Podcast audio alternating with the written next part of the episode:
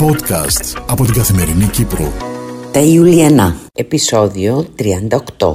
Τίτλος επεισοδίου «Στον τιβάνι της ψυχαναλήτριας». Γράφει ο Σταύρος Χριστοδούλου. Εκφωνεί η Δάφνη Προδρόμου. Επιμέλεια παραγωγής Μιχάλη Σάβα.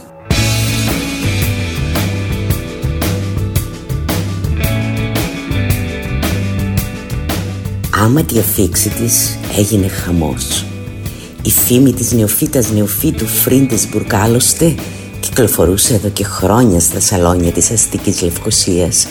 Όχι μόνο επειδή έκανε μια εξαιρετικά επιτυχημένη καριέρα ως ψυχαναλήτρια στην αλλοδαπήν αλλά κυρίως για αυτό που η Ιουλία Παλαιολόγου Ιλσον ονόμασε χηρεία με προστιθέμενη αξία τουτέστιν τον γάμο της με τον Βερολινέζο εισοδηματία Καρλ Φρίντεσμπουργκ από τον οποίο κληρονόμησε ένα επταώροφο ακίνητο στην εμβληματική Φρίντερ και ένα φουσκωμένο λογαριασμό στη Γενέβη.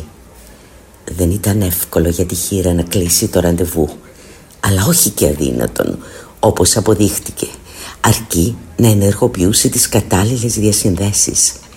Έπειτα από επίπονη προσπάθεια λοιπόν και καμιά δεκαριά τηλεφωνήματα, Κάθισε επιτέλους στο Λεκορμπουζιέ ανάκλυντρο Ακούμπησε την τσάντα της στο πάτωμα Έβγαλε τις γόβες της Και ανασήκωσε με μια μελοδραματική κίνηση το κεφάλι της Κοιτώντας με υγρά μάτια τη γιατρό. Είμαι η Ιουλία Παλαιολόγου Ήλσον Και δεν είμαι καλά Ξεκίνησε τη χυμαρόδη της εξομολόγηση Παλαιά γιατρέ Κάποια απλά πράγματα προσδιορίζαν το κοινωνικό στάτους. Μία σανέλ τσάντα για τις κυρίες ή ένα καλό κουβανέζικο πουρο για τους κυρίους από τον αγαπητό μας Φεραίο επί παραδείγματι. Κάπως έτσι, ήρεμα και πληκτικά, κυλούσε η ζωή στην αστική Λευκοσία ώσπου βρεθήκαμε μέσα στη δίνη των νέων λεφτών και της πανδημίας για να καταλήξουμε στο πλέον σουρεάλ να θεωρείται η επιτομή της κοινωνικής αναγνώρισης το εμβόλιο COVID-19 διαχειρός Γιαννάκη. Τα είδατε προχθές υποθέτω που πήγε ο άνθρωπος του Θεού να εμβολιαστεί και τον έπνιξε η άλλη στα φυλάκια της διαχύσης. Το δε μαλλί ατάραχο. Αν δεν γνωρίζετε τίποτε περί της σκουπ Γιαννάκη γιατρέ Λυπάμαι πολύ για τα πτυχία σας. Εδώ μιλάμε για υπερπαραγωγή Για την αποθέωση της ΛΑΚ Για το όγδο θαύμα του σύγχρονου κόσμου. Ας επανέλθω όμως στην υποδόρια θλίψη που με έφερε απέναντί σας Αγαπητή νεοφύτα νεοφύτου Φρίντεσμπουργκ. Για τα νέα λεφτά τα έχω πει τόσες πολλές φορές Που καταντά πλέον κουραστικό.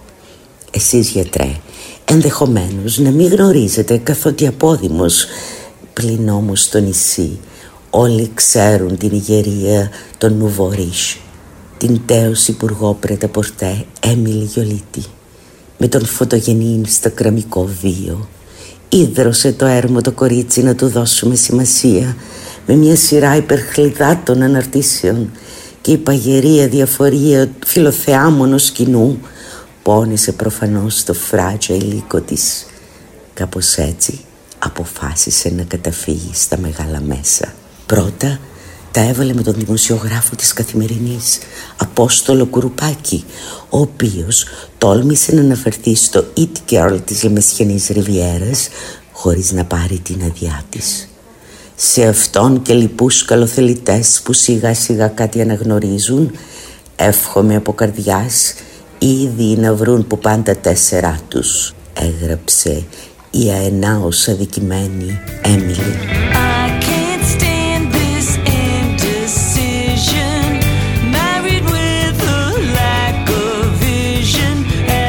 και για να βεβαιωθεί ότι κάποιος επιτέλους θα της έδινε σημασία συνέχισε με κράξιμο τόσο του Γιώργου Παμπορίδη όσο και του Μακάριου Δρουσιώτη για διαφορετικούς και άσχετους λόγους που βαριέμαι να αναφέρω. Είναι σκληρό να είσαι δεξιά στις μέρες μας αγαπητή νεοφύτα νεοφύτου Φρίντεσμπουργκ γιατί δεν είναι μόνο ότι κατέρευσε ο παλιός μας κόσμος. Δεν είναι μόνο ότι έβγαλε η κόλλο και έχασε τον κόσμο όλο. Ε, sorry κιόλας.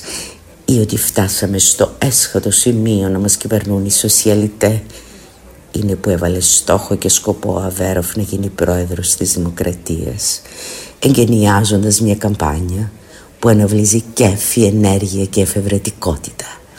Ο Αβέροφ γκαρσόνι για καλό σκοπό. Ο Αβέροφ χορτοφάγος την Παγκόσμια Μέρα Βετανισμού. Ο Αβέροφ αγρότης σε φυτία παπουτσόσικων. Ο Αβέροφ φυσιολάτρης με σχετικό ενσταντανέ στα βράχια. Τι ζω γιατρέ μου η γυναίκα και δεν τρελαίνομαι. Όσο νιώθει ο Αβέροφ την ανάσα του Χριστοδουλίδη στο σβέρκο του, το πράγμα θα γίνεται όλο και χειρότερο.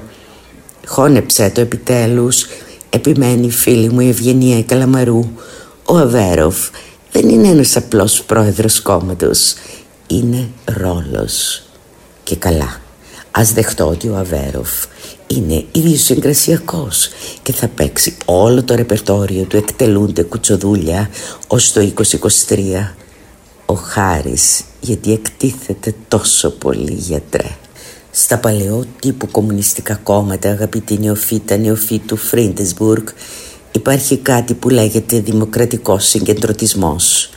Ποιος να μας το έλεγε ότι ο Χάρης θα μετέτρεπε ένα φιλελεύθερο κόμμα σε κακέκτυπο της πάλαι ποτέ Σοβιετίας.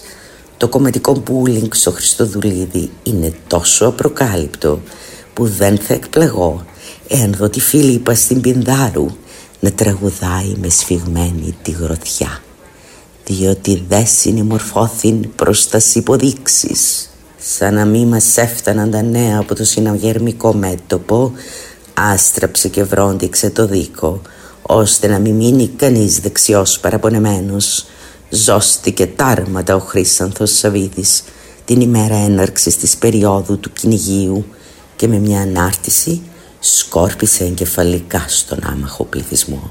Από τα παλιά χρόνια, από την αρχαιότητα σχεδόν, ο άντρας ήταν κυνηγός. Έγραψε. Στις πανάρχες κοινωνίες το κυνήγι αποτελούσε πεδίο διάκρισης, αναγνώρισης και απόκτησης κύρους. Οι σημερινοί κυνηγοί, εκτός του ότι αγαπούν το κυνήγι, το έχουν και σε μια έξοδο από τη ρουτίνα.